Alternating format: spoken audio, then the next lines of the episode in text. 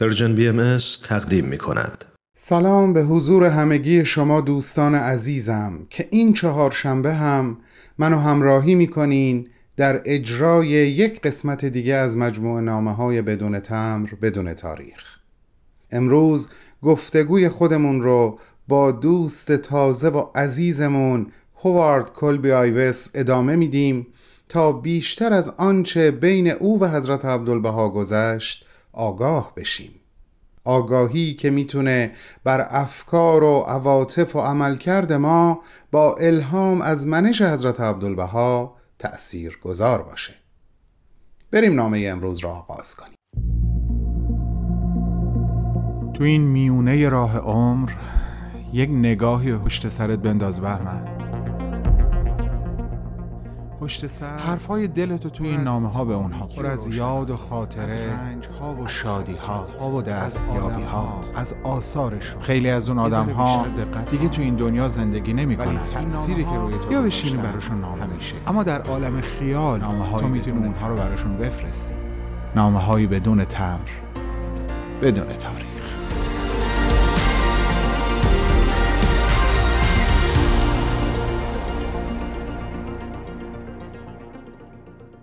سلام هوارد.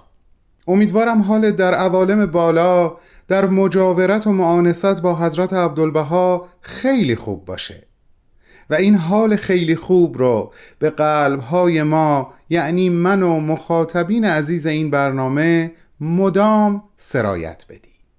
خیلی خوشحالم که دوباره دارم باهات حرف می‌زنم.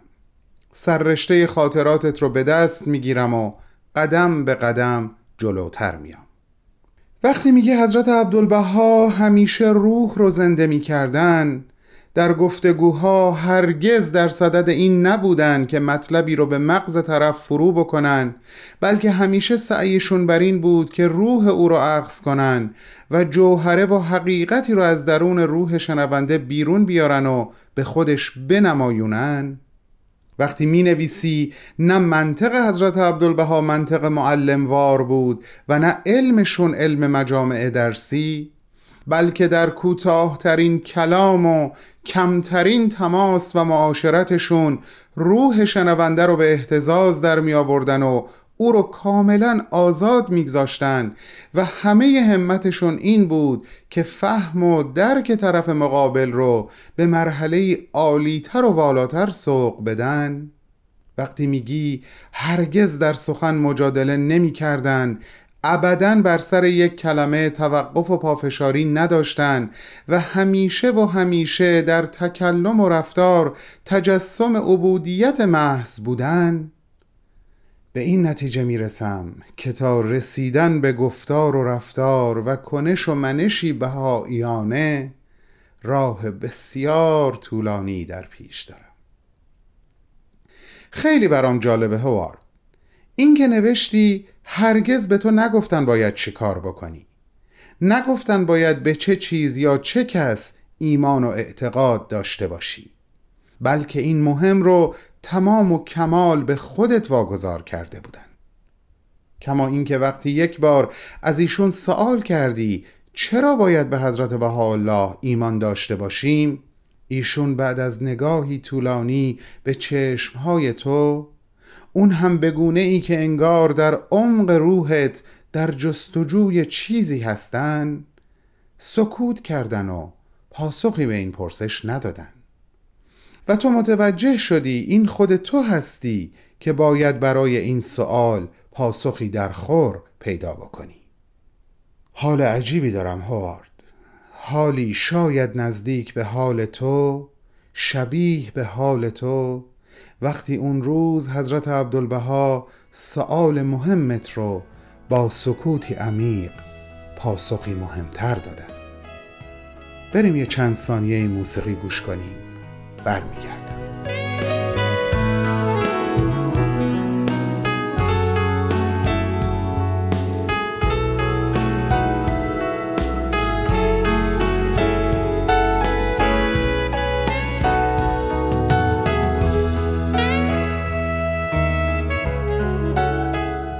اما جواب سوال تو درست مثل یک قنچه ترد و ظریف داشت ذره ذره از خاک قلبت می روید از خوابگاه سبزش بیرون می آمد و به آرامی و زیبایی رخ می گشود هوارد. برای این حرفم دلیل دارم. یادت میاد اون شبی که شوهر اون خانومی که به شدت مریض شده بود سراسیمه و آشفته حال به کلیسا و به نزد تو آمد و عاجزانه از تو طلب دعای شفا کرد؟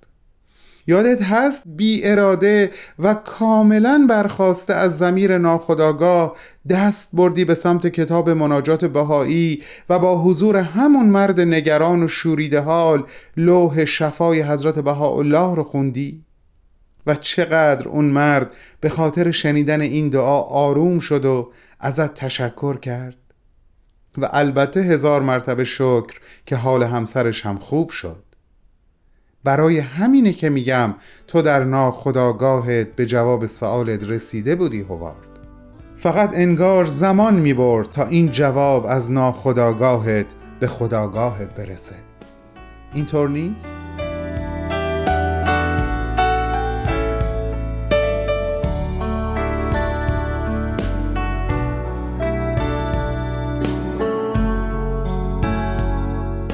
سرانجام اون سکوت شکسته شد.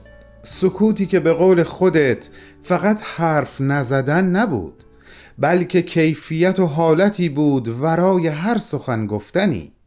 سکوتی که با کلمات نمیشه وصفش کرد.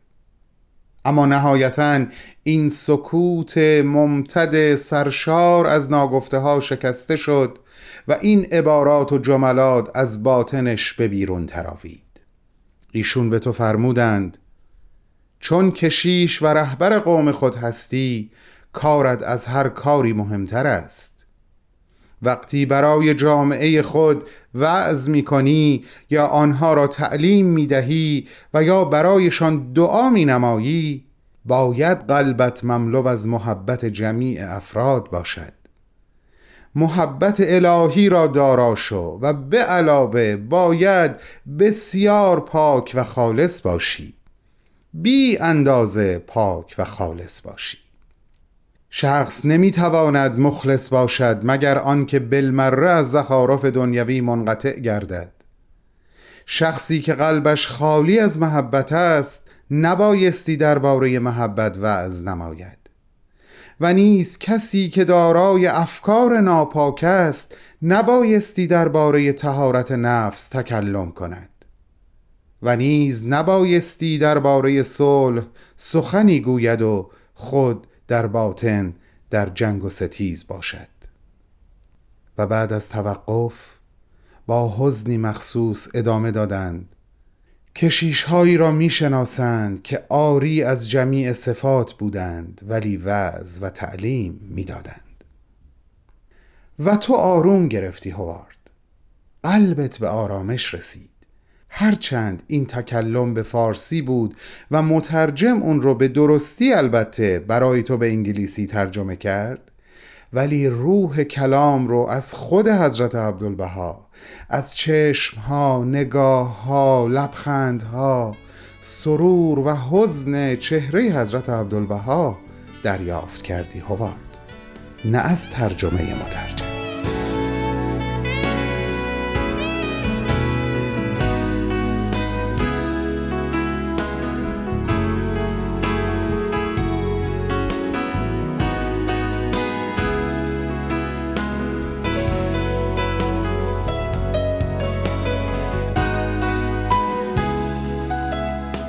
در این نامه دوست دارم یکی دیگه از خاطراتت رو با خودت و عزیزان شنوندمون مرور بکنم.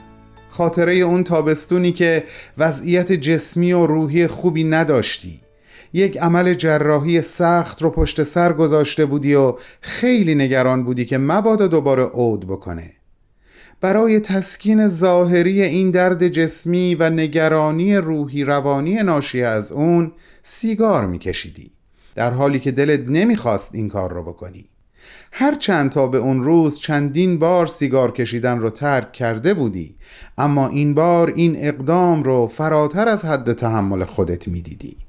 تو می‌دونستی که حضرت عبدالبها چقدر به دوستداران خودشون تأکید می‌کردند که مظهر پاکی و لطافت باشن و گرد عادات مزره نگردن. به همین خاطر تصمیم گرفتی موضوع رو خیلی صادقانه و معصومانه با خودشون در میون بذاری. و باز مثل همیشه عکس عمل حضرت عبدالبها تو رو شگفت زده کرد هوارد. ازت سوال کردن مگه در روز چند تا سیگار می‌کشی؟ تو هم جواب دادی. بعد ایشون در ادامه فرمودن اونقدرها زیاد نیست.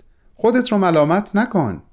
در شرق افرادی هستند که به قدری سیگار می‌کشن که حتی موها و لباسهاشون هم بوی دخان گرفته.